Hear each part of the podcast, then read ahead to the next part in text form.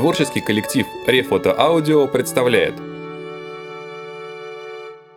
Ильф Илья, Петров Евгений. Как делается весна? Весна в Москве делается так.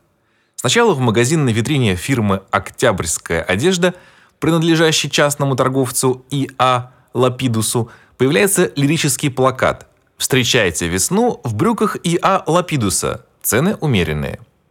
Прочитав этот плакат, прохожие взволнованно начинают нюхать воздух. Но фиалками еще не пахнет. Пахнет только травочкой и зубровочкой, настоечкой для водочки, которой торгуют в охотном ряду очень взрослые граждане в оранжевых тулупах.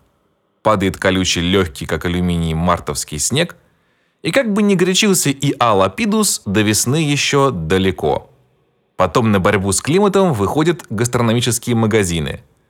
В день, ознаменованный снежной бурей, в окне роскошнейшего из кооперативов появляется парниковым огурец. Нежно-зеленый и прыщеватый, он косо лежит среди холодных консервных банок и манит к себе широкого потребителя. Долго стоит широкий потребитель у кооперативного окна и пускает слюни. Тогда приходит узкий потребитель в пальто с воротничком из польского бобра и, уплатив за огурец полтора рубля, съедает его. И долго еще узкий потребитель душисто и нежно отрыгивается весной и фиалками. Через неделю в универмагах поступают в продажу маркизет, вольта и батист всех оттенков черного и булыжного цветов. Отныне не приходится больше сомневаться в приближении весны. Горячие головы начинают даже толковать о летних путешествиях. И хотя снежные вихри становятся сильнее, снег трещит под ногами, как гравий. Весенняя тревога наполняет город. Три писателя из литературного объединения «Кузница и Усадьба» также путем печати оповещают всех, что пройдут пешком по всей стране, бесплатно подчиняя по дороге кастрюли и сапоги беднейших колхозников. Цель – ознакомление с бытом трудящихся и собирание материалов для грядущих романов. Универмаги делают еще одну отчаянную попытку – они устраивают большие весенние базары. Зима отвечает на это ледяным ураганом, большим апрельским антициклоном. Снег смерзается и звенит, как железо. Морозные трубы вылетают из ноздрей и ртов граждан. Извозчики плачут, тряся синими юбками. В это время в универмагах продают минеральные стельки «Арфа», радикально предохраняющие от пота ног.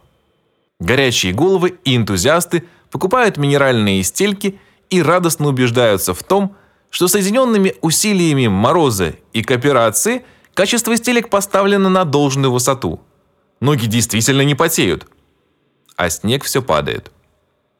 Не обращая на это внимания, вечерняя газета объявляет, что прилетели из Египта первые весенние птички – Колотушка, Бибрик и Синайка.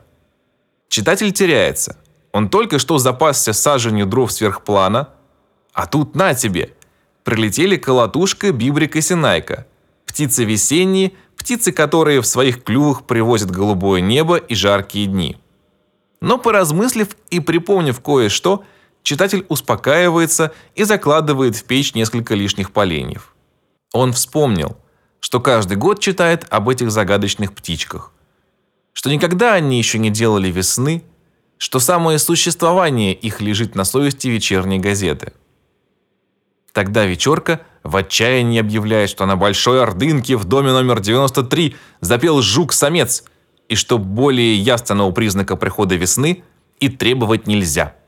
В этот же день разражается певучая снежная метель, и в диких ее звуках тонут выкрики газетчиков о не вовремя запевшем самце с Большой Ордынки.